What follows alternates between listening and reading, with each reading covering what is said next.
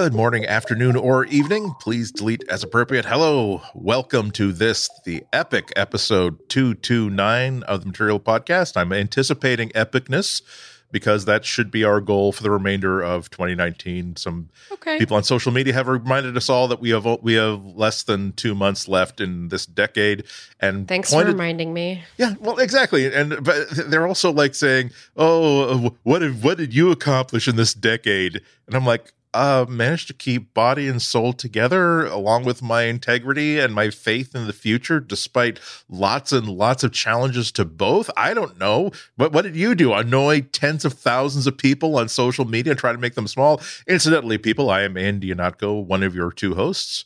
And I'm Florence Ion. Exactly. Very, very good. Um, we should put, give a shout out to uh, area code 229 uh, this week. Uh, I, I like that we're now like actually trying to make all of our individual listeners feel singled out. Uh, giving Oh us well, I'm and I'm learning about area codes. I mean, so really, Exactly, this is it's- becoming an educational portion of the Material Podcast. I had to remind myself that oh, it's no longer like the middle digit being zero or one. Um, also, so uh, two two nine is the southwest quadrant of uh, the state of Mm. Georgia. Uh, it includes Albany. Now, see, I, I got really excited for a reason that had nothing to do with Georgia because I thought, ooh, Albany. I used to go to school at RPI just outside of Albany. I know all about the Capital District and the Egg and uh, and the good comic book shop that used to be there in the late '80s, early '90s. Uh, but I do know I have learned that it is the birthplace of Ray Charles and Mhm. Paula Deen, which seems like two definitely a yin yang sort of thing. In I was going to say Paula Deen's long been canceled. yeah, yeah. uh, uh, but Ray Charles, I mean, there you go. You you you can you the coolness of being the birthplace of Ray Charles. That's enough uh, like cultural Yes, uh, cultural uh, uh, paper towels to absorb at least like eleven Paula Deens. it's better than butter. So much better than being known for butter and casual racism. Exactly. So, This the, the sort of jaunty racism uh, that used yeah. to be that used to go like where culturally like we our our reaction would be like what like uh, okay I really don't want to get into it yeah. before Yeah. before we're able to say what wait a minute stop and I mean, I listen. I love, I love a butter.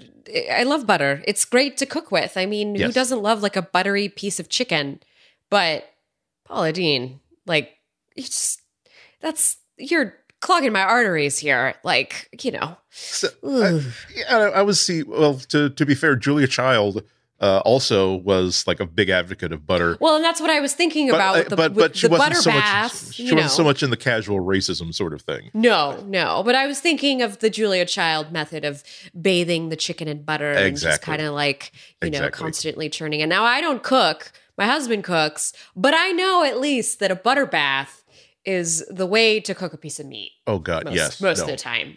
No, so ex- butter and garlic. I mean, butter if- butter and garlic or butter and like any aromatic sea, aromatic Exactly. spice like again I'll a couple take a lemongrass. I'll take a exactly a couple sprigs of that and then that was the that was the thing that kind of made me feel finally like I'd cracked something as a cook Uh huh. it's like oh that's why almost everything I've been cooking in that pan has tasted okay but not great it's like the first lesson is all you first salt and pepper. If you don't have salt and pepper, you ain't got nothing. That's the start. That's that's that's table stakes. But see, I was I was raised to be adverse to salt, uh, which is hilarious because there's so much MSG in Romanian cooking. Um, but I was adverse to using salt because I had been taught that like salt is so bad, probably because we were using the Vegeta seasoning, which has like a lot of sodium in it. Um, and so when I moved out on my own and started cooking, I was not a person who would salt her pasta. And my husband, who was my boyfriend at the time, was very incensed over this. He was just like, "Why aren't you salting the pasta? Like it's it's supposed you're you have to do that." And I'm like, "Why? You want me to just like bloat up?" But it turns out, folks, you do have to salt the pasta, no matter what they say, unless of course you have some sort of doctor's note that says absolutely stray away from salt. Um, salt is not bad. Butter's not bad. Just as all things in life, try not to be in excess. Exactly. Like again, don't don't put like a uh, don't put like a popsicle stick inside a stick of butter and then just walk around. Don't they sell those at like state fairs, like Oh, yeah. f- a fried stick of butter? I and I don't understand how that works. I just don't. They, they have they have to put some sort of a binding agent in it just to hold it together. Right, and that would be the batter, I would assume. Oh, I now I have always wanted to go to a state fair where they sell those things and like try them, and and then detox immediately with like wheatgrass for the following Well, see, three uh, four days. that's again my my my personal philosophy is that if you're going to uh, a state fair or like uh, a uh, any ethnicity of your choice street festival, you don't go there to say I I, I would like a uh, a a a carb free vegetable no no added anything. It's like no if uh, if someone has said here is like three different kinds of meat that we've put together breaded and like you've had me at three different kinds of meat bring it on. Because when I, when i'm at home that's when i have like two slices of two, two, an english muffin with some jam on it for breakfast. Uh, when i'm uh, having breakfast at a diner with friends that's when i say is there a breakfast on your menu? The sort of which if i finish it within an hour i win a free hat and my photo goes on the wall give me that or oh that's right i'm boarding a flight in an hour give me that but dial it back one notch This very quick story because I know people love it when Andy and I are just rambling about our lives. Uh, very quick story. The first time I ever had tofu was at a Renaissance festival in high school. Yes, because I did not want a giant turkey leg. I was like, that's, I'm just not. I, I don't know how to eat that. That is a lot of effort. And I don't know that like I'm really like that into a hunk of meat. And so there was this little booth and they were selling, I forgot what they were called, but like they were these little tofu nuggets covered in this very like kind of Swedish sauce, sweet ish, not Swedish, sweet ish sauce, and had a little rice on the side. They were so good. I thought they were meat. So I had them like three years in a row, the three years in a row that I went to the Ren Fair.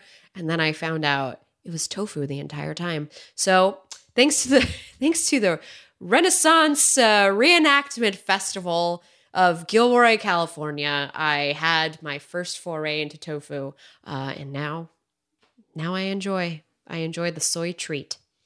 hey naughty naughty indeed so i well i uh, so let me let's let's swing things we'll we'll swing things into the transition of personal What this anecdotes podcast that is have about, stuff that, ha- that has to do with google so i tried i tried google shopping for the first time Okay, I don't have it because I live in the boonies, but please tell me how you how you felt about it. Oh, it's not. Uh, so this isn't the delivery thing. This is uh, like google.com slash shopping, uh, where it's sort of, uh, I'm sorry, shopping.google.com, uh, which you, you, Oh, you, you oh, enter oh, in. the shopping search engine. Exactly. It says, let's go shopping, Andy, and puts all these nice tiles of supplies. And uh, I didn't know. I'll, I'll say that I, I did it Let's go shopping, Florence. Exactly. See, it's tailored. It knows all about you. That's why it said Florence and not Andy.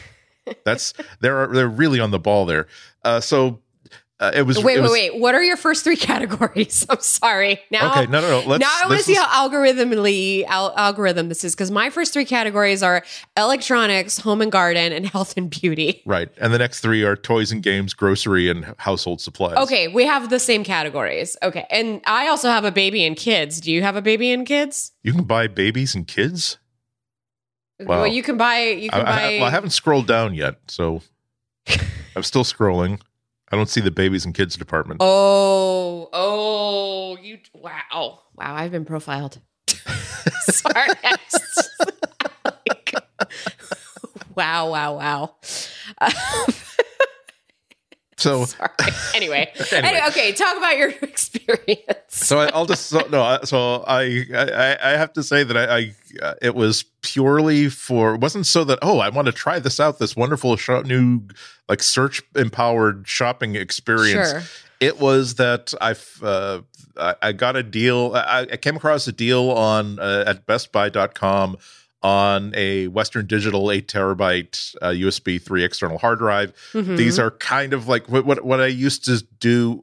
The way I, I buy these hard drives, the way that I used to buy like floppies, Mhm. because there's they they go on they, they list price for something like 200 bucks, but if you if you keep an eye on prices, they routinely go down to like 150, 140, 130 and so it's it's t- the way that I use data and the way that I do backup and storage. It's definitely worthwhile for me to buy it when they're really really cheap and just have keep it in the box and keep it in storage awaiting the time where ah damn it i gotta back up this entire server oh, oh wait i do have that entire external hard drive that is brand new has no data on it great we'll use that Mhm. and so there's the cheapest price i'd ever seen for it uh, 120 bucks so definitely buying it uh, and then bad. and then i remembered that from the distant distant past of my memory that uh, google, google is still in the hey let's try to let's do let's get people to use this service by any means necessary.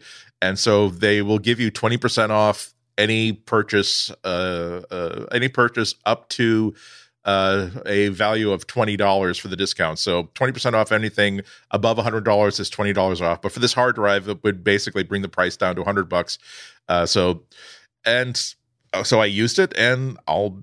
It, it tricked me into using it like so, so long as I'm here, I'm gonna like click around, and I actually kind of liked it. It really is like a.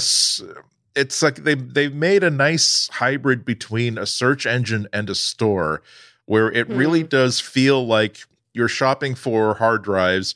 And let's narrow it down to Western Digital hard drives, and then you have that nice little uh, like uh, column to the left that could narrow it down. Well, how, what what size, what maker, uh, what kind of what kind of storage, what kind of interface, and by the time you drill down to what you want, it feels as though you're ordering from one catalog. Only for some reason, the Western, the exact same Western Digital hard drive you're looking at from B&H Photo costs 150 dollars, and the hard drive that you're looking at from uh, from Best Buy is costing you 120 dollars. So I'm not saying that I'm going to become a regular user of this. I might uh uh, only only after having this conversation did I really focus on like the grocery section of it. And now I'm like, you know what? Maybe let's take a look at because I've got I've I pulled the hell. Out, we were talking earlier uh, before the show.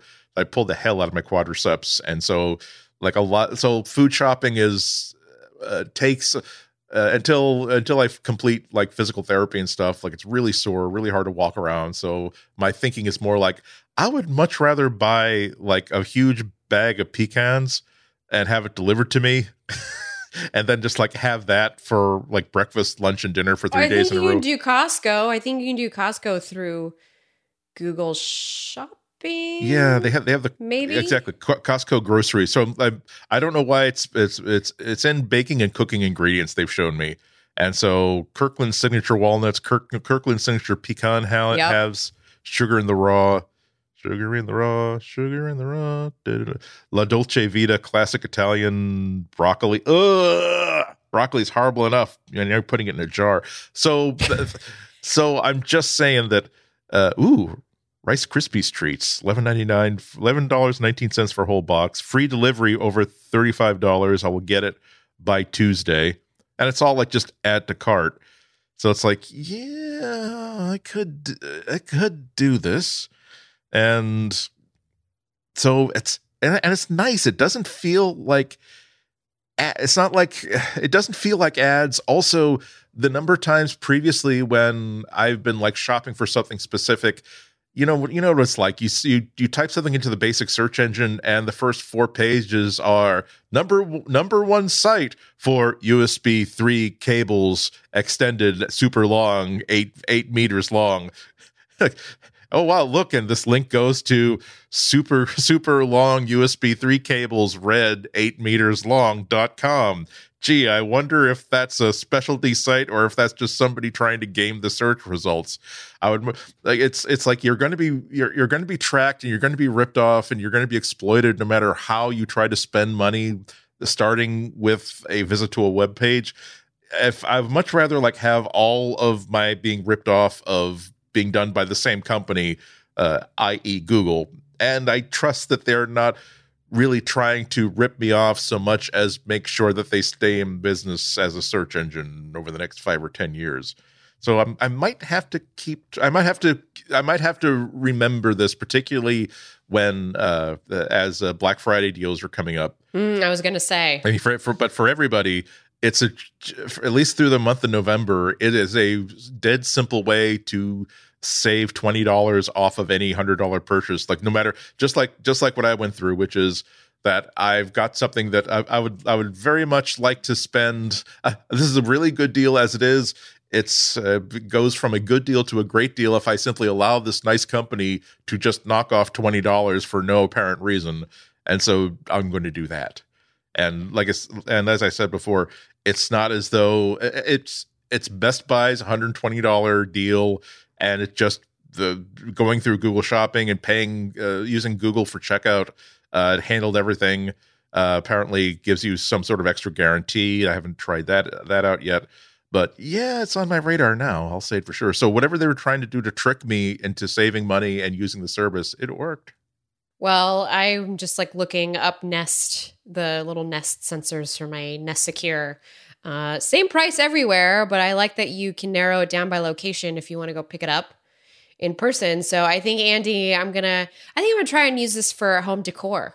I'm gonna see what I can find because I'm I'm into the I'm into the cheap home decor. Okay, I oh, yeah. I scour Ross and Marshalls and TJ Maxx. I don't, you know, I don't want to pay full price for these things. So um, I I think now this is going to be our experiment for holiday shopping. Hmm. yes. Hmm. Ooh, does, does, that mean that everything we buy, like for gifts and for ourselves, becomes tax deductible because it's research now? Uh, I don't know if that. I, I, I I don't have the guts to do that, but I, I, why don't you go right ahead and tell us how sure, sure. And, to, and, don't and just to make just to make sure that we're fair and balanced, make sure you don't confer with your accountant before you do this. Mm-hmm, just go exactly. right ahead. All right, yeah, but you know what? I don't even have to talk to him until next year. Exactly. So. Uh, oh, Christmas card. Do you, do you send Christmas cards to your to your accountants and to your? I don't. I don't. I send a Christmas email. Okay. I know that's so like whatever, but you know, it, it, it's because my husband designs like a he designs a graphic, um, and then we send it out on Christmas Day. So, like to people that we're hmm. thinking of. So, well, before before we go to commercial, I have to. I also have to ask. So, I am. Uh, we we we we both share. I don't mean this in an offensive way. I, I'm I'm I'm part of this this uh, this uh, cultural democratic uh, people who uh, who uh, are descendants of immigrants from that vague zone known as Eastern Europe slash, mm-hmm. in my case, very very Western Russia. At some point, mm-hmm. my family came through a certain country in Eastern Europe on their way to America, whether to give themselves better immigration papers or because they legitimately wanted to live there for a while. Uh, so, so, as a result, I, uh, my uh, one side of the family does celebrate like Orthodox Christmas, mm-hmm. which I which do does your family do that as well? No, we just we just westernized. Oh. We're just we, or whatever. I mean, because Romania celebrates the regular Christmas um, in addition to the Orthodox Christmas. Uh, yeah. Well, see, I mean, globalism. well, but see, you're you're missing out because I have used that. I've exploited that so many times for like the times where mm-hmm. like uh, I can't tell how many times I've I usually like custom make uh, Christmas cards with a photo that I've taken earlier, mm-hmm. and often uh, I will often get on the ball early enough to like have them by like the last week in November or first week in December, but then something I get distracted by a shiny object and I don't send them out in time. So suddenly they become, hey, happy merry orthodox christmas exactly. which is like two weeks later and I, am still not only not only do i still get credit for sending them out in time but also if you are if you got like a very very nice card from someone you're really really good friends with but you've never exchanged cards with before you can still hey guess what? Shunk i i also ins- uh, just decided to send you a card independently of not knowing if i was going to get a card from you. So that's just another yeah. tip. yeah that's a good one. Also, also, uh, you get to have a second uh, Christmas dinner and a second uh, Easter dinner both. So you, you get you, you get two you get two extra hams per year. Two True. extra hams per True. year. True. That is the nice thing about having both celebrating both American Easter and Orthodox Easter. Uh, lots of candy and lamb. Sorry to all the vegans and vegetarians out there who listen to us. We definitely talked a lot about meat on this podcast thus far. Yes. Whoops. But I I bet uh, I would love I would love to know like what sort of like feast centerpiece traditions there exist in vegetarian households. That I, I don't I don't It's a big but, one. Yeah, but see, you know, is it going to be, hey, let's mold something in the shape of let- let's let's create a turkey, but an analog for turkey, or is it let's just dispose of that entirely? We can just make this uh, like mom and dad make this incredibly good uh, like goulash like with tofu Hmm. and and but it, or this is there's this like a like a, like a mole sauce that takes Mhm. like like three weeks to make properly but hey it's christmas we're gonna make the mole sauce for this thing that sounds really good. and then, and by virtue of the fact that you grew up anticipating that ooh it's thanksgiving we're gonna have oh uh, and you're and you're calling your sisters and brothers saying do you have mom's mole sauce recipe like her her thanksgiving mole sauce recipe yeah. Let us know out there, by the way, if you have any let us know very very, very holiday curious about that. traditions. Yeah, we're very Uh, curious. quick Gympie Gympie Bush uh, experiment update. We are still holding fast at number two and number four as uh, Google Podcast search results uh, for the uh, for podcasts about the Gympie Gympie Bush. So again, it, it seems like we are we're becoming a beloved Gympie Gympie Bush search tradition, Mm-hmm. where it's no longer important for us to be number one each and every week. It's that we are consistent weekly performers, and I think that's a good accomplishment. We should be very yes, proud. We are. We are very proud. Uh, and with that, now we will proudly segue into our first ad. Indeed. This episode of Material is brought to you by ExpressVPN. Recently, over 100 million people had their personal information stolen in another major data breach. Social security numbers, contact details, credit scores, and more, all taken from Capital One customers. There's a possibility you've been affected by this, and these kinds of attacks are getting more frequent and more severe. It's not just Capital One. Equifax, Facebook, eBay, Uber, PlayStation, and Yahoo have all leaked passwords, credit cards, and bank numbers belonging to billions of users. This is another reason I use ExpressVPN. Because you can't control how big corporations mishandle your data, but you can take steps to protect yourself, where you can't. ExpressVPN is an app for your computer and phone that encrypts and secures your data. I never use an unprotected network without ExpressVPN. It connects with just one click. It's lightning fast, and it costs less than 7 bucks a month. I use ExpressVPN with my Windows PC, my Android devices, and my Chromebook. All I need on the Chromebook is the Android app, and it works so well. ExpressVPN is also for iPhones and your Macs. It works cross platform. ExpressVPN is rated the number one VPN provider by TechRadar, CNET, The Verge, and others. So go right now to expressvpn.com slash material to arm yourself with an extra three months of ExpressVPN for free. You can support the show and protect yourself by going to expressvpn.com slash material for three months free with a one-year package. Our thanks to ExpressVPN for their support of this show. Well, we uh, we have our our weekly Google scandal and government uh, investigation of the week. I just don't know if it's a really big deal. Like as I was reading up on this all this week, I'm still on the fence about whether this is a story about Google collecting lots and lots of data without informing people for creepy reasons, or excuse me, or coming off cross as creepy because of it, or if it's just that, well, no, a project that they already kind of discussed earlier got the got the focus of a Wall Street Journal article, and now it happened like a the article hit on a Monday, and everybody who wanted to write about something wrote. I I don't know where I stand on this. Uh, the the the the basic bullet line sort of thing is that.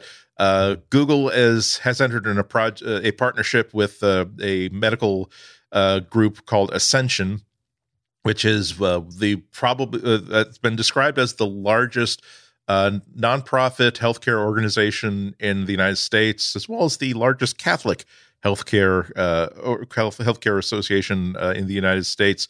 Um, they actually describe themselves as a nonprofit that or, operates in 2,600 locations in 20 states plus the District of Columbia. They describe themselves as, quote, a faith based healthcare organization dedicated to transformation through innovation across the continuum. I'm sorry, I really do have to use the, you know, a faith based healthcare organization dedicated to transformation through innovation across the continuum of care with special attention to persons living in poverty and those most vulnerable. Uh, they also we should all. I also want to point out that again, according to their own literature, in uh, uh, fiscal year 2019 or 2018, uh, they say they provided two billion dollars in healthcare of persons living in poverty and other community benefit programs, but that's not what we're focusing on. Uh, focusing on a project that uh, internally Google and Ascension were calling Project Nightingale, uh, mm-hmm. by which tens of millions, like close to twenty million uh, patients in the Ascension healthcare system, uh, were had their health data let's just say shared with Google or uh, entered under the gaze of Google mm-hmm. and if you're trying to get lots of clicks or uh, uh, to or from another point of view if you are uh, have a very very healthy wariness of large corporations having access to personal data and when we're talking about the healthcare, the healthcare data under uh, Project Nightingale, we are talking about the whole enchilada. We're not talking about anonymized research stuff. We're talking about like every piece of your healthcare data, uh, including like your uh, physician notes, surgeries, uh, uh, your blood entire type. blood type, uh, your, your you know your name, address, everything is as part of this data. Um, there, it's it's it sounds bad, but here's but they uh, Google and Ascension were both uh, clarifying exactly what the collaboration was about. Uh, to uh, all, both of them, uh, they must have collaborated on this. Uh, made it basically put it down to three different areas. Number one, just putting the, the their data in, infrastructure onto Google Cloud services.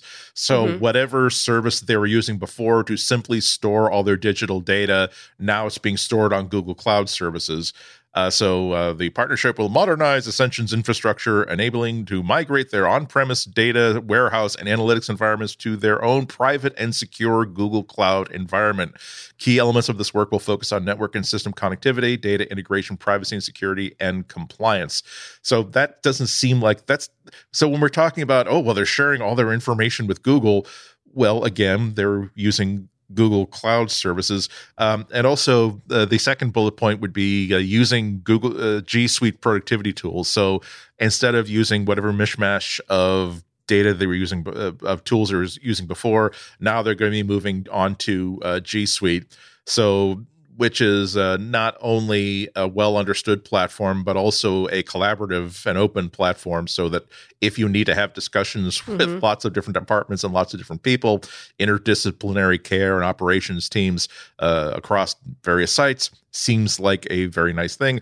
Ascension itself uh, uh described both of these things as a modernization, uh, enhancing uh, security, reliability uh, and basically object permanence permanence uh, and uh, basically uh, and and compl- also compliance with uh, national with the federal requirements for the storage and security of healthcare data, which Google is in a very good position to help out an organization uh, with that sort of stuff. The last bullet point was probably the most interesting if you drop the controversy part out of this.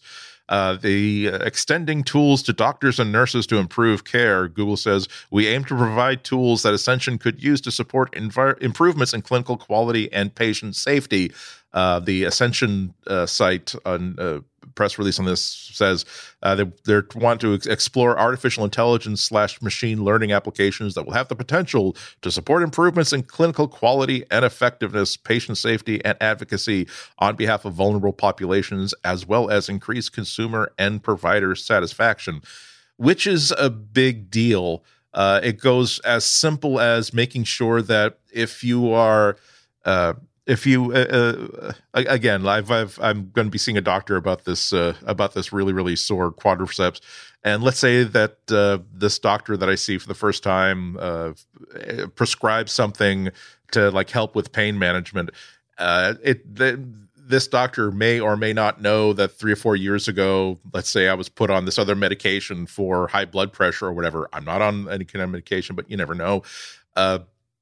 This uh, the, the, one of the it's a very very important thing to make sure that across many many years across many many different providers and many many different healthcare systems there is a consistent knowledge of here is the treatment that the the range of treatments that this patient has had and here are the drugs that they this uh, this patient might be on. Uh, it's a very uh, I, had some I had some experience with this when I was my mom's caregiver uh, where uh, this was probably the first time that uh, to make to make sure that I understood uh, what her uh, prescription regimen was. I really, I finally like, I was probably the first person to put it all in a chart and get everything done. And because I'm just that way, it was like, okay, what does this pill do? What does this pill do? What does that do? And finding out that oh, she was on two medications that she no longer needed there was one that had a warning. Not it wasn't a bad interaction, but it was a warning that you have to be, make sure you keep an eye out for this, this, and this. And wouldn't it be nice if at the time when my mom was prescribed a certain thing, there was some sort of a flag out that says, "Oh, by the way, she doesn't need this because she's whatever whatever you're prescribing this for is already being covered by this thing she's been on for the past 2 mm-hmm. years." Um, as well as the really cool science fiction stuff, which is when someone gets an MRI, wouldn't wouldn't it be great if we had an artificial intelligence system that sees every MRI of 21 million patients across 2,600 uh, healthcare locations in the country that gets really, really good at not providing a diagnosis, but at least providing uh, better tools for understanding what is normal, what is abnormal but not a health problem, and what is this is something that we've only seen before in patients that were later diagnosed a year and a half later with something that involved a life altering need for treatment. So these are all things that we're kind of in favor of, but the thing is, it has to. Uh, Google certainly has an obligation to make sure that if the Wall Street Journal mentions all this people don't get really really afraid. Um, and it sounds like i'm i'm i'm i'm not making people s- uh, seem silly for being afraid of this. Again i think it's any company as big and powerful as google you have to be skeptical and you have to they have a responsibility to be the people to explain. Um, basically there is a uh, the big question is is this HIPAA compliant, which is the national mm-hmm, uh, mm-hmm. healthcare law that puts really tight restrictions on how your medical data can be stored and shared. Uh, Google, in a blog post, says that all of Google's work with Ascension adheres to industry wide regulations, including HIPAA, regarding patient data, and come with strict guidance on data privacy, security, and usage. Um, and also ends with uh, uh, mentioning that uh, this is standard. Pro- they're doing everything that is standard practice in healthcare, mm-hmm. uh, as patient data is frequently managed in electronic systems that nurses and doctors widely use to deliver patient care. So they're not they're not inventing electronic record storage, and they're sticking to all the regulations that they already have. Absolutely but, not. Yeah. Exactly. Uh, and they end with uh, to be clear under this under this arrangement, Ascension's data cannot be used for any other purpose than for providing these services we're offering to Ascension under the agreement, and patient data cannot and will not be combined with any Google consumer data. So just a button okay. before we start talking about it. I know this is a big uh, information dump, but there's a lot to think about here. Um, the off and after the Wall Street Journal article hit in uh, on Monday, on Tuesday, uh, the Office for Civil Rights and the Department of Health and Human Services uh, have open investigations. Uh, they're will they're going to seek to learn more information about this mass collection of individuals' medical in- records to ensure that HIPAA protections were fully implemented. So it's not doesn't seem like a criminal thing. They just want to have insur- assurances that okay, you're saying that you're complying with HIPAA, but let's just make sure that you really, really are. We Google Google uh, Google's in such a weird position where even when they're doing nice things or even neutral things, they are still in the position where they have to make sure people understand exactly what they're doing at all times. This has been a quite a topic of conversation this week, um, both among like my Discord group, uh, you know, on Twitter, through I'm sure various podcasts um, that even our listeners have listened to this week. I think part of the the the appeal of this particular news is the fact that um, there's that narrative out there of just like what is big tech doing with your data? And i think that was part of the reason that some of the headlines were very just like ah google's using all of his health data. What's it doing with it? Oh my gosh. And it just like yep. purchased fitbit remember? Like look remember when it purchased fitbit and you were all freaking out? Well this is the reason you have to freak out. This is not it's not an uncommon thing for a tech company to hook up with a healthcare company, especially considering that both those companies are in the profit making business, uh, especially here in the United States of America. And one of the ways to kind of offer an edge to patients slash customers is by offering like these next gen kind of health care facets and they they those can look like anything. I mean they can look like digitized records that whatever can be pulled up at the drop of a hat. They look like um, when you have the ability to email your doctor securely. I mean think about how much tech that go like how much encryption goes through that just so you can like email your doctor and have that be hipaa compliant. Um, i think the biggest problem with this in terms of optics for Google is the fact that they are they are the product at the end of the rainbow for Google is the assistant. Um, that's kind of the terminology that I use. It's kind of an all encompassing terminology that I use because when you look at every Google product device, I'm talking devices and um, service, at the end of it, it's usually the assistant which is connected to a sort of algorithm, right? Um, at least in the consumer side, it's definitely the assistant.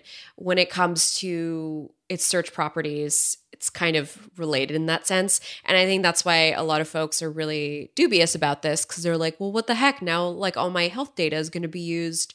Basically, I'm going to be turned into a number by my healthcare company, which, sorry to say, but we already are all numbers. Um, they don't really care about us. Okay, sorry.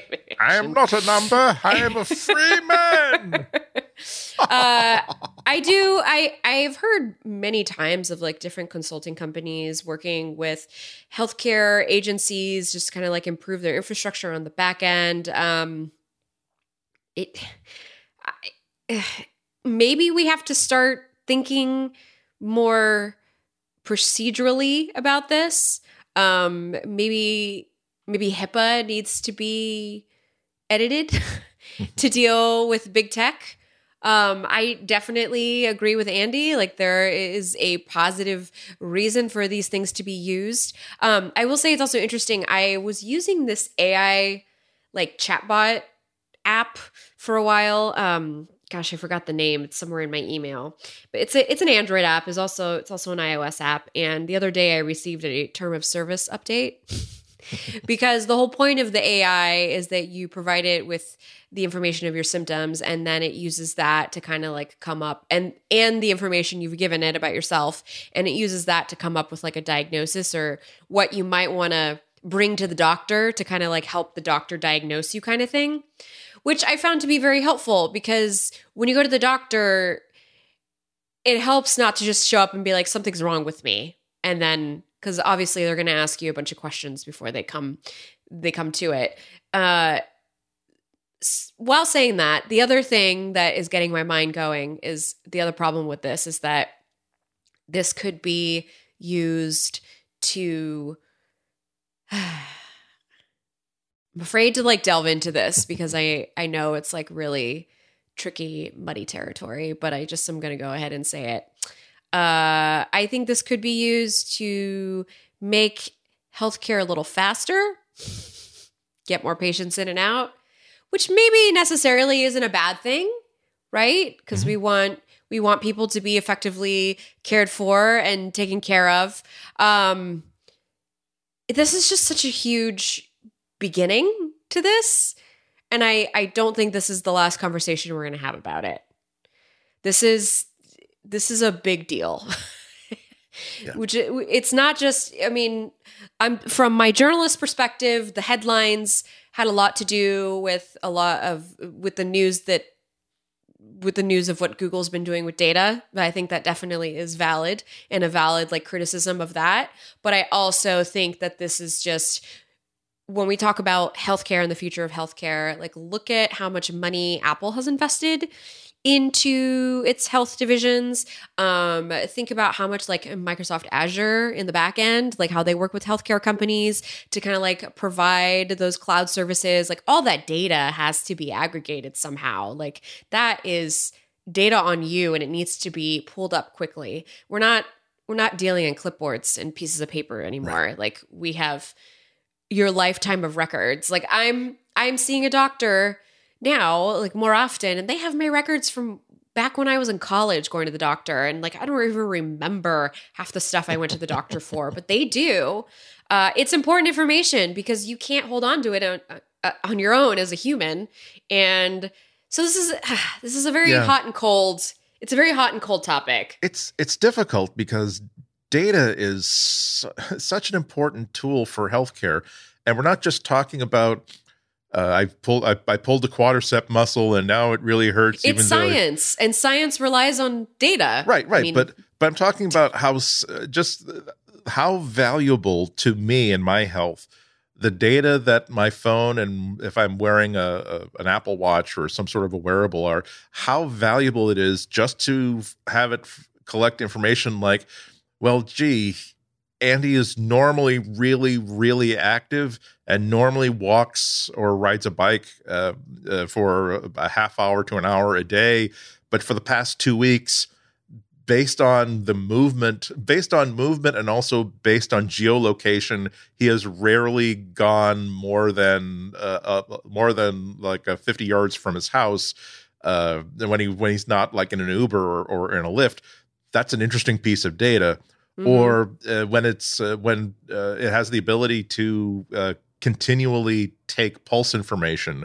Uh, mm-hmm. I said, gee, his pulse was elevated at many. Normally, this is his resting pulse rate. For the past for the past month, we've seen spikes as high as this for no real mm-hmm. reason, or even as simple as uh, uh, here is how straight he's walking. Here's how many times he fell down.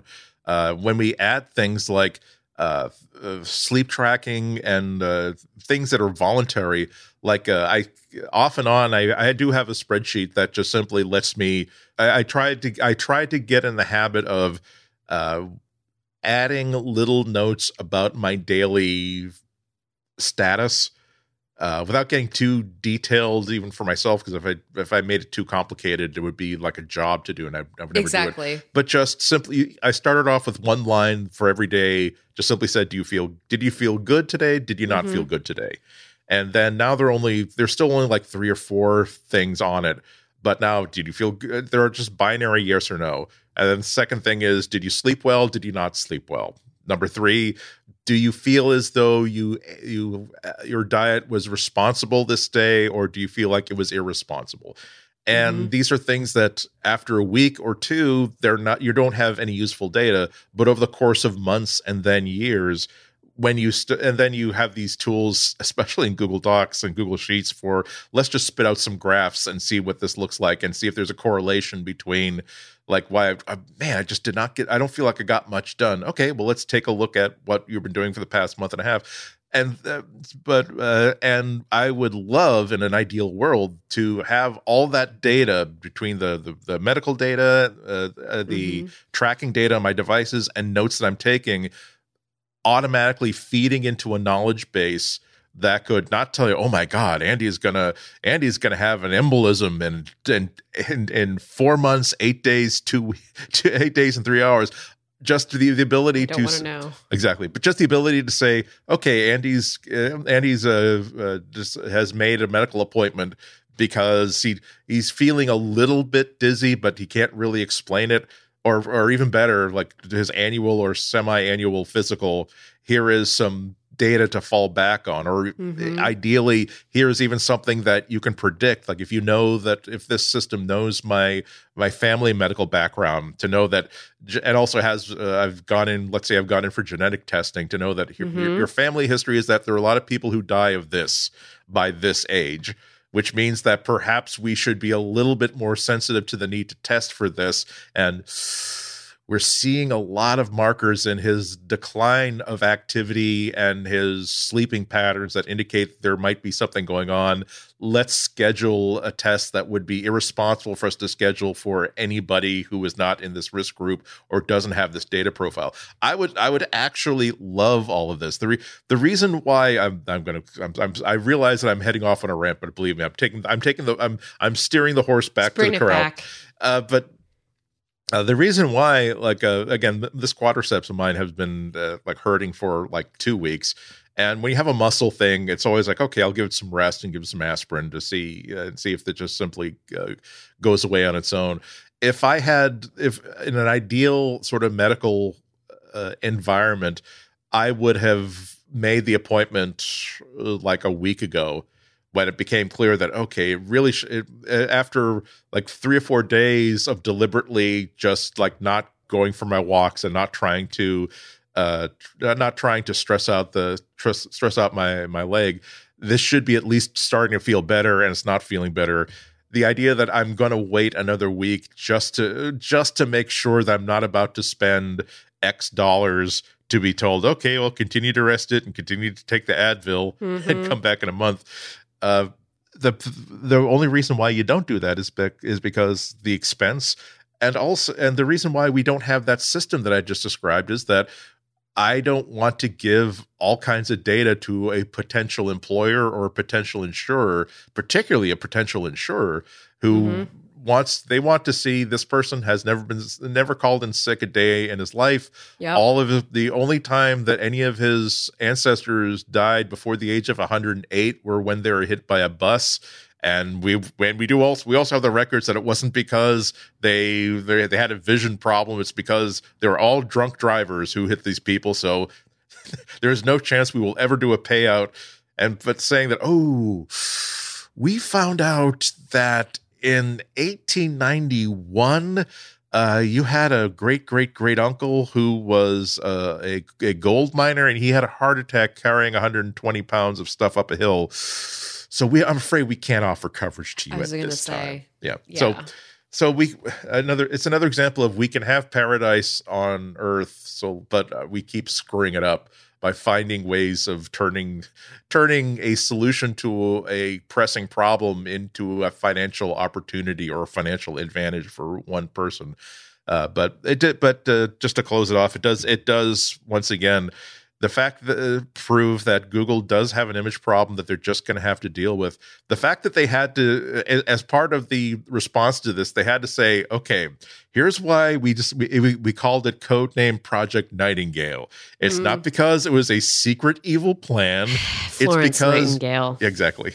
It's it's it's it's it's because this is these are experimental things that we're we're we we don't have like an actual product yet. We're using this to develop a product which we would then like call like Google Health Record Services and just like Apple and everybody else has code names for things just to discuss it internally. We were not trying to. We they they they said that we even like in our last uh, in our last shareholder report we were mentioning that we have these relation we have this new relationship with this healthcare provider. They didn't talk all about this uh, exactly what this project was, but it's not as though they were doing anything to hide this. So Exactly. oh well hopefully this uh, really the uh, I, I think it's the stink of facebook that is affecting everybody to a certain extent Yeah. and google is no exception Yeah. Ugh. Um, is this a good time to take a break? i think it's let's a good time to take a everyone a break. break. we have we we can when we come back we'll be talking about why you're making your kid dumb by making them use chromebooks in school according to well we'll save that for later The holiday shopping season, Boxing Day, and Black Friday are just around the corner. I'm going to be looking for some good deals. Uh, I think this year I'm trying to go for tea towels for my friends. Uh, you know, you can never go wrong with a cute tea towel with some sort of farm animal on it. Now, when I'm shopping online, there's a little worse than a shopping cart fail, or for the website to suddenly be unavailable. Pingdom will let you know the moment your website goes down in whatever way is best for you. Use transaction monitoring to get alerted when cart checkout, forms, and login pages fail before they affect your customers and your business. You can customize how you're alerted and who is alerted, depending on the severity of the outage. So go to pingdom.com slash relayfm right now for a 14-day free trial with no credit card required. Then, when you sign up, use the code material at checkout to get an awesome 30% off your first invoice. That'll help you save some money so that you can buy tea towels for all your friends. Our thanks to Pingdom for their support of this show and Relay FM.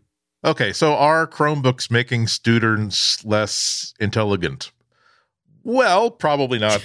uh, I, just I just wanted to, I just wanted to get on the bandwagon of uh, of trying to get people to like read a clickbaity headline, even though you're listening to a podcast already and there's nothing to click. Um, so here, here's what happened. Here, here's what what the what the brouhaha is about regarding uh, Apple Vice President Phil Schiller, Vice President of Marketing, uh, and Chromebooks.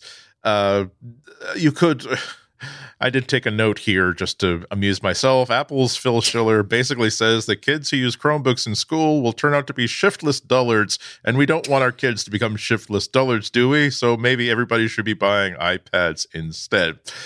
And, uh, which isn't too different different from how these uh, news reports have been re- characterizing his comments. Uh, but let's be again, let's be fair here. Com- his comments came in an interview with CNET uh, surrounding the new 16-inch MacBook Pro. Uh, the interviewer asked him uh, directly about what question a question regarding why uh, Chromebooks are far outselling the iPad uh, in education. Uh, for background, uh, about sixty percent of all new computer purchases in education last in 2018, I think, were Chromebooks versus twenty percent were iPads. So definitely, they're feeling some some pressure. Uh, and so his response to the I'll I'll, I'll repeat the uh, response in full as re, as in, uh, included in the CNET article. Uh, Phil said, "Kids who are really into learning and want to learn will have better success. It's not hard to understand why kids aren't engaged in a classroom without applying technology in a way that inspires them. You need to have these cutting edge learning tools to help kids really achieve their best results." Yet Chromebooks don't do that. Chromebooks have gotten to the classroom because, frankly, they're cheap testing tools for required testing. If all you want to do is test kids, well, maybe a cheap mo- notebook will do that, but they're not going to succeed. And that was preceded by uh, him talking about uh, the wonderful uh, classroom curriculum and multimedia development uh, courseware tools that Apple has created and promoted, and how good uh, the iPad is at that sort of stuff. Um, and then after this became sort of a thing uh, via Twitter, he elaborated because obviously, uh, I, and again, I want to be really, really fair to Phil. It's you're, you're, in an interview. You're sometimes you it's you have to really, really pre-process everything you say to make sure that you're not saying something. What you're what you're saying is uh, something that your intention and your meaning is absolutely clear, even if you can't, people can't hear the voice inside your head. Because sometimes you're saying something and you know you know for an absolute fact that you absolutely what, what you the all the parameters of how you feel about an issue, but sometimes the way that you express it, you assume that people just have assumed the same things that you know, uh, so he uh, clarified things a little bit by saying every in, via Twitter, every child has the ability to succeed. Helping them to do that has always been our mission. In the full conversation with CNET, we discussed giving kids and teachers the content, curriculum, and tools they need to learn, explore, and grow, not just to take a test. So underscoring that what he's talking about is that effective education evol- in, involves having courseware, digital courseware that gets kids engaged and gets kids to want to explore on their own and to really want to play with an idea and play with education as opposed to simply reading courseware. Um, that's so now that now that I think we've done our duty to uh, to Phil, um, this is what he's saying was is basically the party line for Apple on the differences why they're why they've been losing ground to Chromebooks. Um, they've been there's a lot of uh, core curriculum and there's a lot of core testing that uh, is really hard to do with a device that doesn't have a, a keyboard uh, and a trackpad. And so, and we're talking about requirements where a school system is not allowed to buy certain hardware unless it has certain hardware features. And uh, Apple's been doing amazingly good things and getting the prices of their iPads down. You can buy an, edu- an education, a $300 iPad that is so good that even I'm sort of wondering, gee, I wonder why I personally would buy an iPad Pro, given that the this the three hundred the three hundred twenty nine dollar to normal people like me iPad does so much of what I want an iPad for. It's really fast. It has uh, has uh, pencil support. All this really really cool stuff. Um, so the problem though is that it really does oversimplify everything. They're not buying these because they need a, a, a keyboard for standardized testing. It's because number one you can buy these they, they you can buy so many different varieties of chromebook that a school system can buy exactly what it needs whether it's something with a touch screen something that doesn't have a touch screen. It's not only that but the fact that you don't have to hire on uh, ios developers in order to create custom courseware basically you can tap into the great resources of the of, of the workforce of people who understand how to develop apps for the web. And thirdly, uh, Google I think spent a lot more time talking to educators at all levels and asking them what do you want and what do you need whereas Apple's corporate culture is to formulate an idealized picture of what a system should look like and then convincing people this is why this is better than what you're using right now. And oftentimes that works out very very well like when we were when they were trying to convince people this is why you want a computer with a graphical user interface and a mouse. I know you've never heard of it, you never used it before, but this is better. And this is why you want a you want a phone that doesn't have a physical keyboard on it. This multi-touch screen is going to be way way better. But when you're talking about people in education who are really who have specific needs that are non-negotiable both because they know what they want to achieve and what they need to achieve. They are frontline workers and also because they are dealing with school systems and state requirements and federal requirements that are also non-negotiable. They can listen and they can say wow really this really is really cool the way that uh, you're learning uh, you're using swift playgrounds to teach programming. However that's not going to work for us. Uh, google not only provided them with a hardware platform, but also uh, a customized version of the G Suite and also a Google Classroom suite, uh, all for free, all tailored to what people actually need. So it's a little yeah. bit, it's a way oversimplification to say that, oh, well, unfortunately, here at Apple, our hands are tied. People are buying these cheaper, no, these cheap, no. flimsy notebooks just to get by testing. No, it's kind of an ideal solution to the problems of education. And also $300 a student is a lot of freaking money. Yeah. A year, okay? This is so first of all, I just want to preface this saying there's a new water heater going on behind me and while I know Jim will be able to edit out the parts where I'm not talking, if there's screwing in the back, just think of it as it's just ambiance. Um, I'm sorry if there's what in the back? screwing. I well, screw sounds. I mean, he's screwing a water heater into the wall. So you know. okay, I did. I, I, I, didn't know whether that was my my mind taking something innocent and turning no, it to no, something naughty, sorry. or whether. I know. Now I just now I just completely like yeah the mood of this. Uh, just make okay, a note, note for show title. uh, um, well, I mean, you can't apply it to this. So listen, listen, folks. Uh, schools are greatly underfunded in the United States of America. I think it's really so. Uh, an opinion that I had about this Phil Schiller comment, which I've been waiting, I was waiting for Andy to get you through all the logistics and the facts before I kind of chimed in. Um, I made the comment that I thought this comment from Phil Schiller was very classist. Uh, which a lot of people were like, how is that possible that it's classist? Because we're talking about two giant corporations vying for like students' interests, which fair. Um, but for me, I have always seen Apple to be very exemplary of the kind of um, thought that is pervasive in Silicon Valley. Which is that like, well, why are you going to use that cheap crap when you could just use our like really nice expensive stuff? Yeah. And that's the thing is a school in Palo Alto has $300, $350 a student to spend. They have smaller classrooms.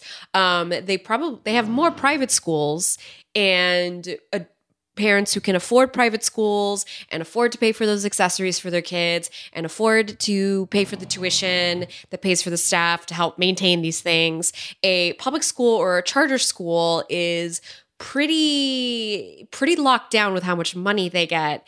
Um, most of their funding comes from testing, which is why testing is going to be the first thing on the list. Uh, it really doesn't matter if it's a Chromebook or whatever the heck is facilitating that. The point is that they need to get test scores out of those kids so that they can get money for whatever it is they need. Um, also, I was looking at the pricing, like Google, it's twenty dollars a student a year Yeah. Uh, excuse me, twenty dollars a month per student per year. Now, if we're saying we're talking about a nine month school year, that's let's I'm you know rounding this all off, 180 bucks a student a year for these things to be maintained. It's half the price per student than what you would get with an iPad. Not to mention what Andy had said about all like the all the extra bits that you get with like the G Suite, and it's much easier to maintain. Like you don't need to hire a you know a you don't need to hire you know specialists in the same sense that maybe well, I guess you would I don't know those logistics. But regardless it is cheaper yes to have Chromebooks in schools than it is to have Apple iPads Apple computers. Um it's not I love this ambiance that's happening behind me. Uh it is not fair to it's not fair Phil Schiller what he said because the reason I say that it sounded really classist is because he's coming from an absolute uh, stance of privilege. The fact that he is in an area of the Bay Area that is extremely affluent. People do have money to spend on those things. Let's think about the kids in Palo Alto and Cupertino have startup camps. Um, they are prepped and primed to go to Stanford. Okay. What about the kids in Oakland? Um, the kids in the San Francisco public schools. Uh, the teachers are already, by the way, extremely underpaid in the San Francisco school district, and um, they're struggling to get to work because they have to live so far away. I'm using the Bay Area as an example, but the fact is, Apple's base, both Apple and Google are based in the Bay Area, and you can see a lot of these disparities here in our little ecosystem, and I think that applies like uh, nationwide because you will see the those disparities in other states. So I just think it's it was extremely tone deaf thing to say. I understand that we're trying to push like what Apple's doing its education initiatives, but let me tell you something else that Apple used to do. Back in the 90s when I was growing up and when I was growing up back in the 90s. I'm sorry to everyone. But we had Apple computers in the classroom. What happened to that initiative to get Apple to play more nicely with education. Um, we didn't have one one computer per kid, of course. That was a luxury. Only the really only the private schools had that because like the parents are paying for that. At the public schools, we were lucky to have three computers that could be used, and we had to all take turns using it. So like we would have projects that we would work on and they would give us like our teachers would say all right you have three weeks to do this project. Like you need to schedule your time at the computer with this like sign up sheet that kind of thing. Like what happened to that initiative? It, it- this is just not a fair thing to say. And if apple really wants to make a ploy or excuse me a play a ploy whatever for uh for education if they really want to be involved in schools they have to they have to drastically cut down how much it costs to put their tech in schools. Like this is just you, you can't you can't do that. I understand you're trying to sell hardware. That's where they make their money, but there's a reason Google's taken off on this.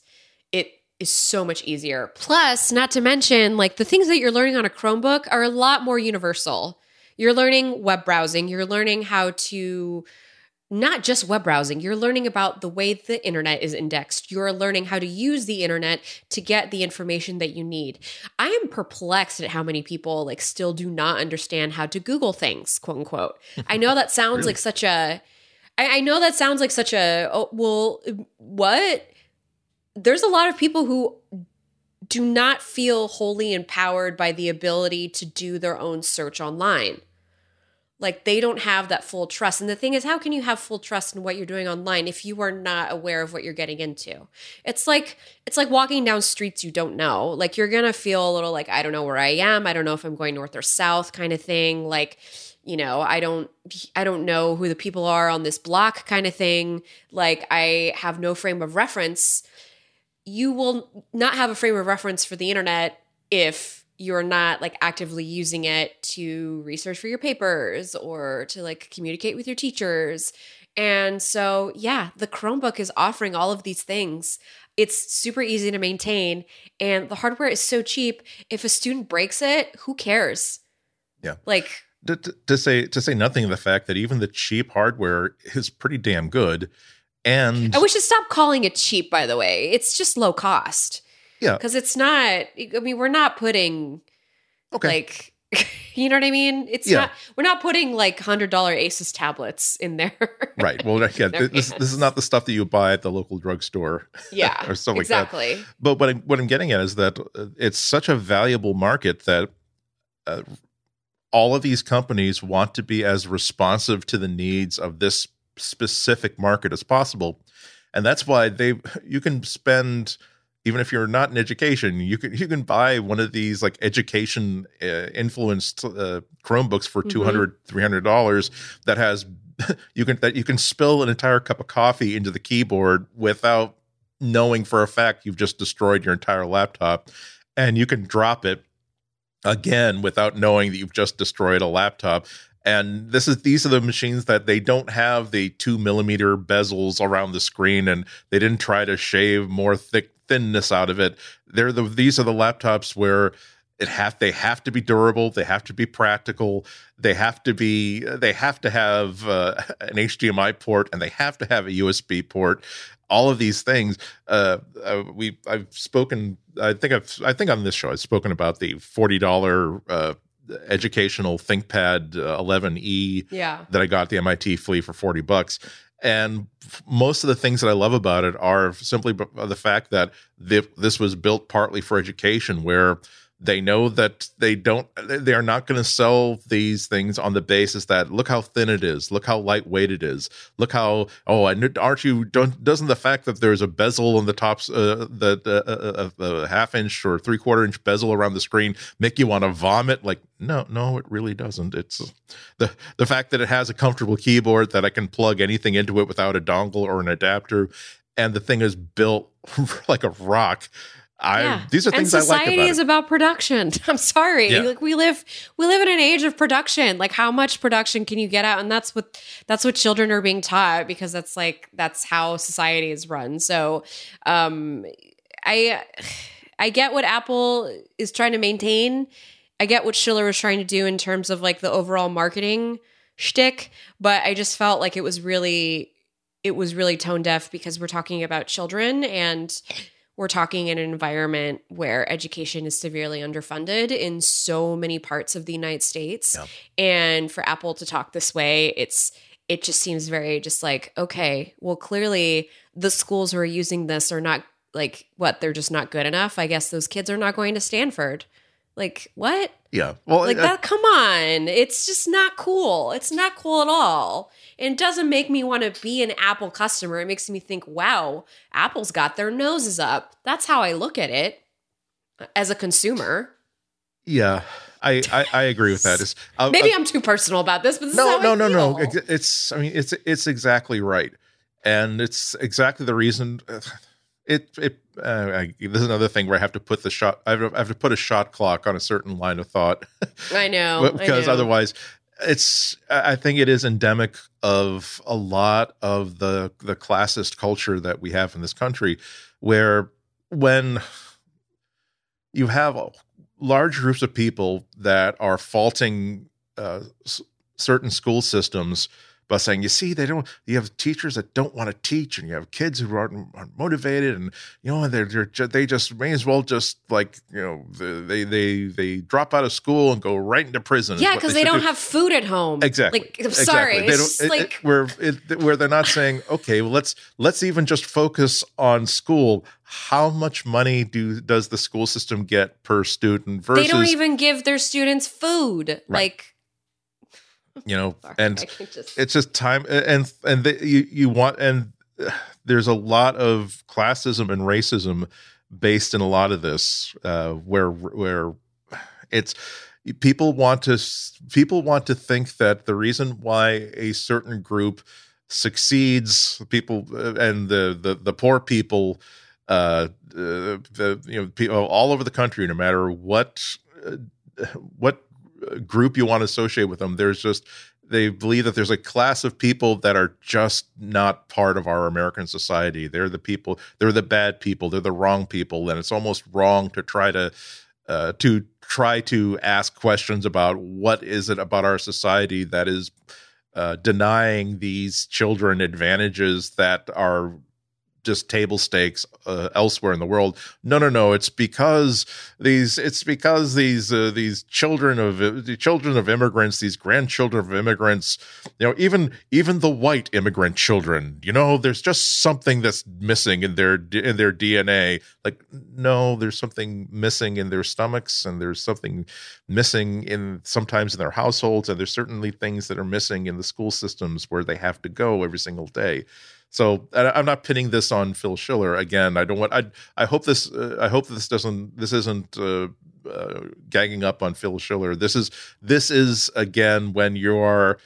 Uh, if they if if he were sitting down on an interview about the role of technology in education, yeah. his mind would have been flipped to a mode to talk about it more broadly. His mind, I think, I'm not speak. I can, obviously I can't speak for him, but what it sounds like reading the entire interview, and again the edited interview, is that it seems as though he was asked a question about why are iPads failing in school, and Yeah. he gave a uh, very calm but by definition defensive argument about here's why ours our computers are really really great the computers that are beating our pants off are not great computers and not the best solutions for kids uh, and but but nonetheless it really does uh, illustrate that people there are way too many people who look at the crisis in education and it is a crisis in education and don't think about how can we best help kids they think about how can we best underscore our own pre preconceptions about why certain kids why our kids are succeeding and why their kids are failing yeah. and that's not how you solve problems you have to He, should- he should have just left out that last part, but they're not going to succeed. And honestly, everything would have been fine. Like, because it, it It's is also- not it, to, to put. Well, I just want to put a pin on it on my end. It is not up to tech companies to solve the crises, the social crises that we are dealing with as a society. Like, I am not saying that, and I understand that a lot of people are like, "Well, it is not." It is is not up to them, and it's true. It's not. But I would just, if you are a PR person behind these people, to guide them to speak more broadly about things and a little less niche. Because what happens is stuff like this is said, and then it makes it makes things look bad. you know what I mean? Because because it does upset people. Uh, it upsets me, and I'm upset as an as a consumer, a person who chooses Google over Apple products. Um, you know, it, we just we need to approach these things maybe a little.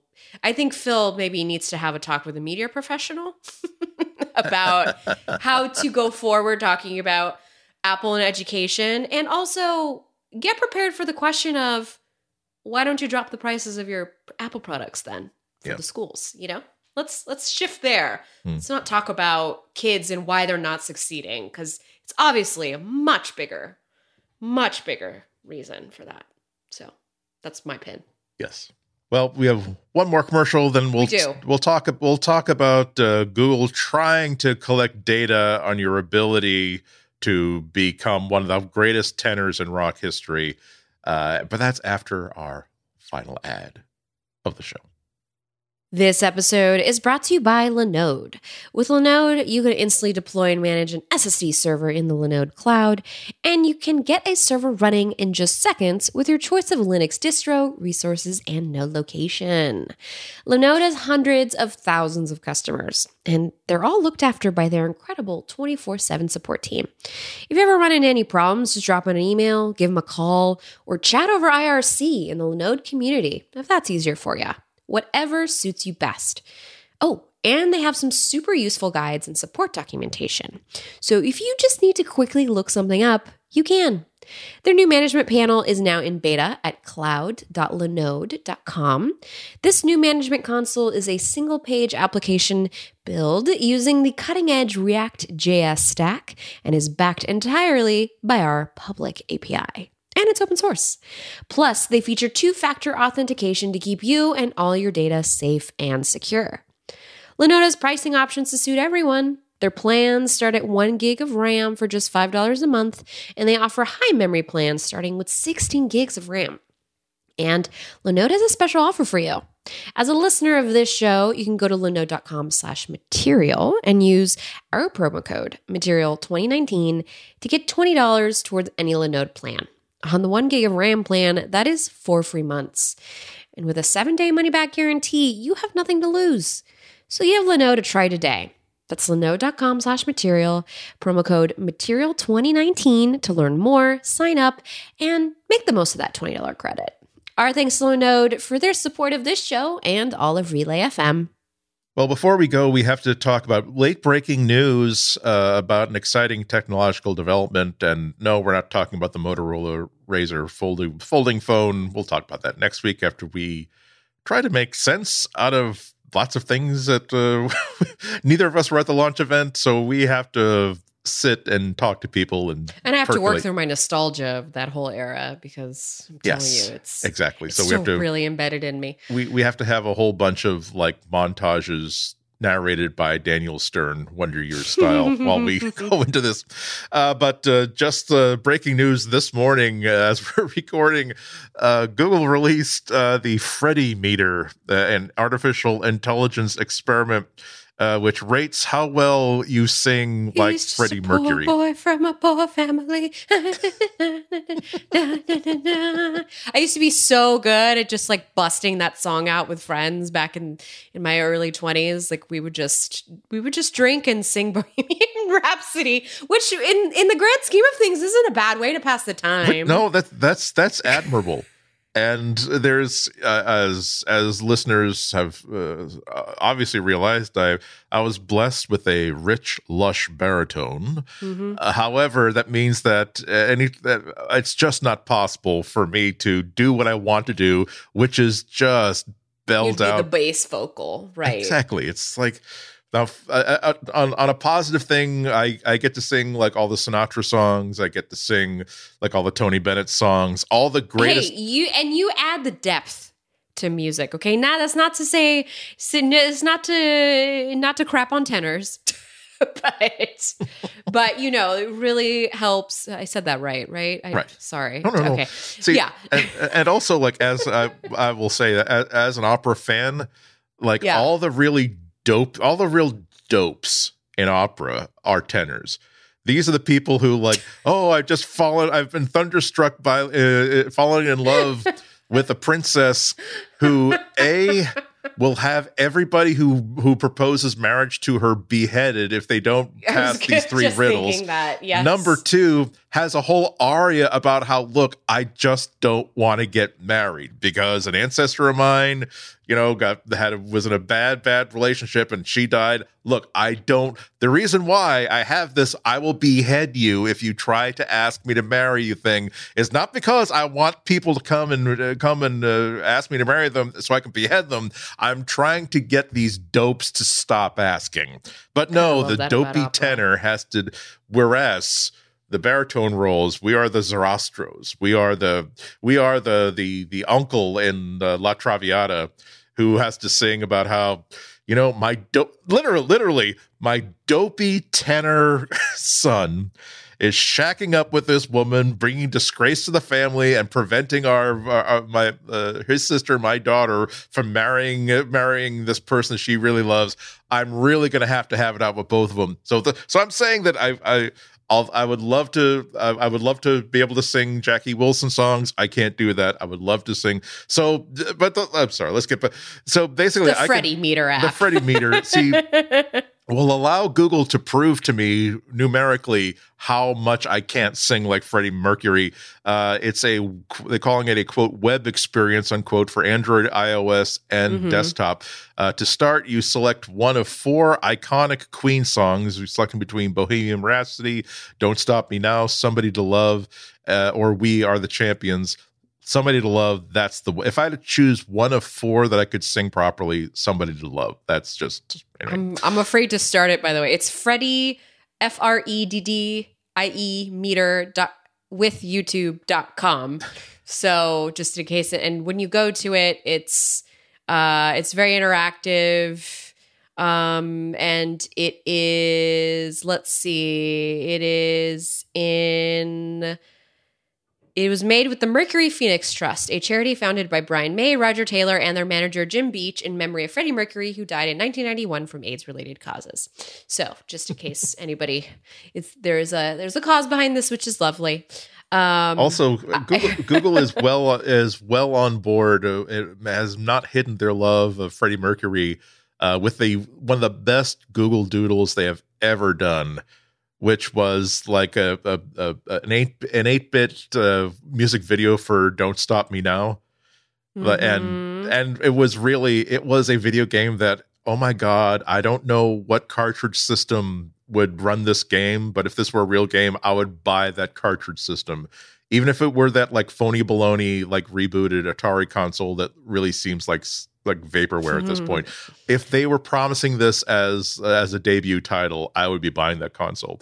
Uh, but anyway, so you sing one of these songs for about a minute. They will give you the guided lyrics. Uh, and then the Freddie meter will calculate a percentage with subscores in three categories your pitch, your melody, uh, and your timbre.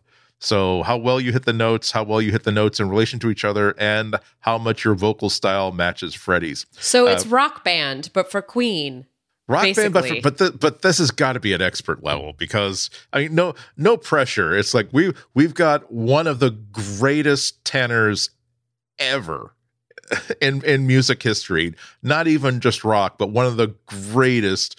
People, people, there have been. I'm not. I'm not joking. There have been academic papers written about the shape of Freddie Mercury's head his skull, but how he was able to produce that's those sounds, that volume, and that control. That's um, why they still use those songs in American Idol, you know, and yeah. The Voice to really like test the abilities. Basically, to make you look like an idiot. I'm sorry. If you're on a reality show, they say, "Oh, by the way, okay, your competitor will be singing uh, a Ramones song." oh, that's making me realize da, Google da, should da, do this. no, Google should do this with Mariah Carey that that is the ultimate test. uh fantasy God, how, how, many unnecessary uh, notes can you add to a song just just to show that you can? They weren't all unnecessary, okay? So most of them were most the, the ones that are directly related to the melody were necessary. Hey, she can hit them. I can't hit them. I can't do that uh without like running out of breath. Um you know, there's a reason that Mariah Carey sleeps in a very humidified room. it's good for her vocal cords. Uh, this is I, but I am serious. This better like lead to some sort of like web rock band experience because I miss rock band. Yeah, and if and if you can give me something that is like truly not just pressing buttons, but like I'm talking, we're trying to make sure that things are on pitch so that if you're having a rock band party people are truly truly into the music that you are playing. I'm just i'm just saying. I, I feel like there's some good times ahead. Yeah i was i, I kind of had when when rock band added vocals i kind of had to stop playing it with friends because i was that guy who was taking it way too seriously. I was i was too. Like uh, yeah. I i want and I, I stress not in the sense of like ruining a good time for everybody else but by the fact that if I didn't get a good score on a song that I think Mhm. I should be able to sing well, Yeah. I'm like it would just make me moody for the remainder Yeah. for, for at least 10 minutes later saying My pitch is Gwen Stefani. So that's usually what I, Oh. I karaoke, no doubt. That's usually what I start with. good Because choice. I can I, I Good- can good choice sing at that level. Um very, very hard for me to sing foreigner. or or or journey that would be it. The problem with okay, we're gonna end the show by saying the problem with Journey. who's crying I love that song, by the way. Um, no, the problem with Journey is that because I live in SF Giants territory, like Journey is often the stuff that's sung, and I just it's been kind of just after so many World Series wins, uh, you know, it just kind of got a lot of Journey here, so it's just uh, I need a break. You know what I mean? but let, let's but before we close off though i i, Yeah. I, I want to compare notes in one final way about like Yes. our rock band experience Uh huh. did it were you seething whenever there there's there was people who knew how to like uh game the vocal track Yes. for scores and just like Yes. you're not Because all you had to do was watch singing. Little Arrow, and it's just like, no, you're not singing, and like. The whole point of a rock band party is this is the entertainment. And if you're not entertaining Yes. us, go sit down and drink your jungle juice. Listen, I was very young. this is, this is, we've all been there. We've all been there with the tropical punch in the Home Depot bucket. Don't know what. little little grease pencil on the here, sides I'm of the fine. bottles to make sure that you make sure that they're at the same levels they were at before the yes.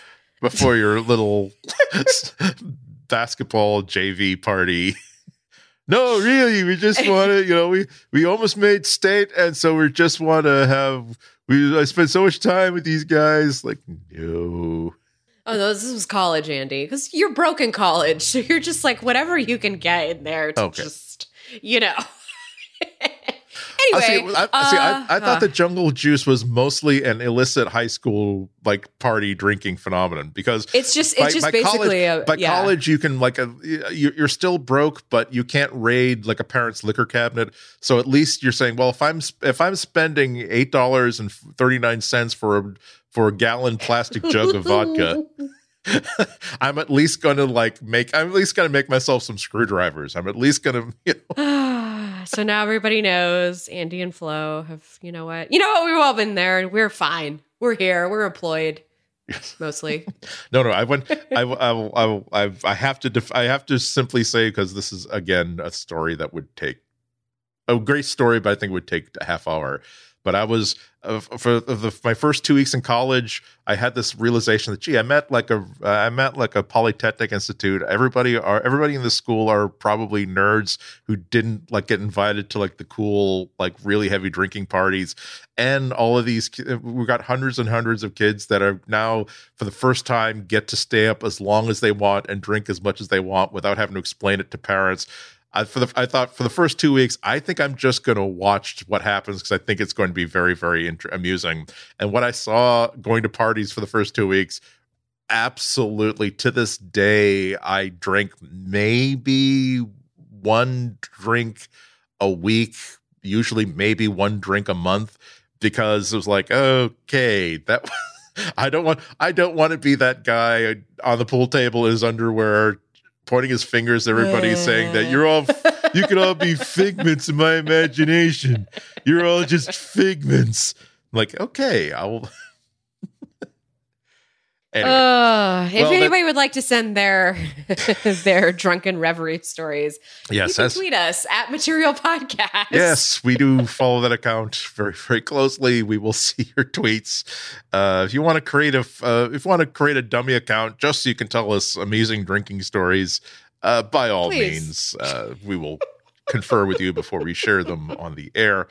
Uh, and uh, you, uh, it's also a good time to mention that uh, you can also uh, get memberships if you're enjoying our asides. Apart, you know, our constant asides, yes, exactly. You know, there's it's we're Google users, so we're technically staying on topic when we talk we about this stuff.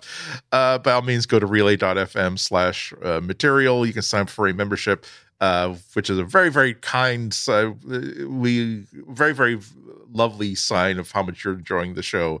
Uh, we appreciate everybody who listens to us for any reason at any level of contribution, or if you're just listening to the show and not contributing.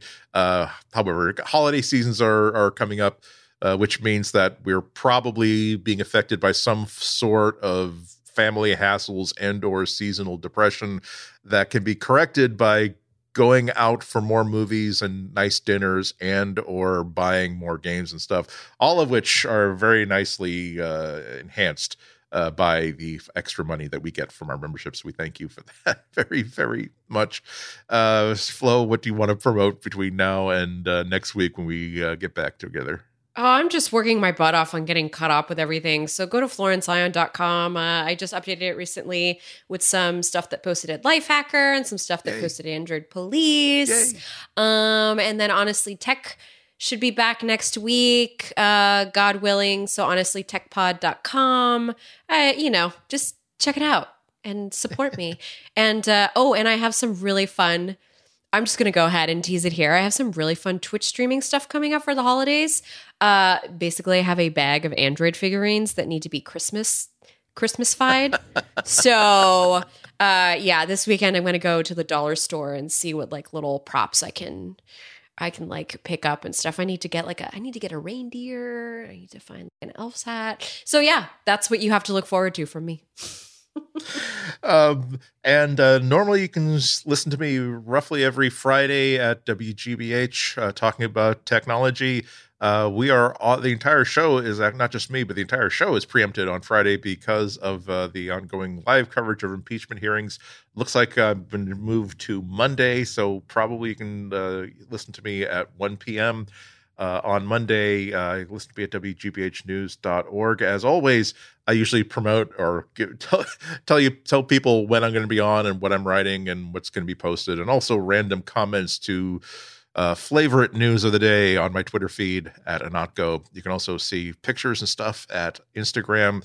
If you want to be mildly disappointed, you can check, check out my website, ihnatko.com, which is made another step forward to becoming a bloggable, as intended blog uh, host uh, a few weeks ago, but still very disappointing because I don't. It's not yet at the point where I'm excited about writing stuff and posting it there, but I'm, I'm still working on it. still working on it. The effort, the, the my heart is in the right place. It's just that my writing is not in go.com as much as I would like. Uh, so that'll do it for us for this week. Thank you, everybody, so much for listening to us. Mm-hmm. Hope you listen to us again next week. Until then, everybody, have an awesome seven days. Bye.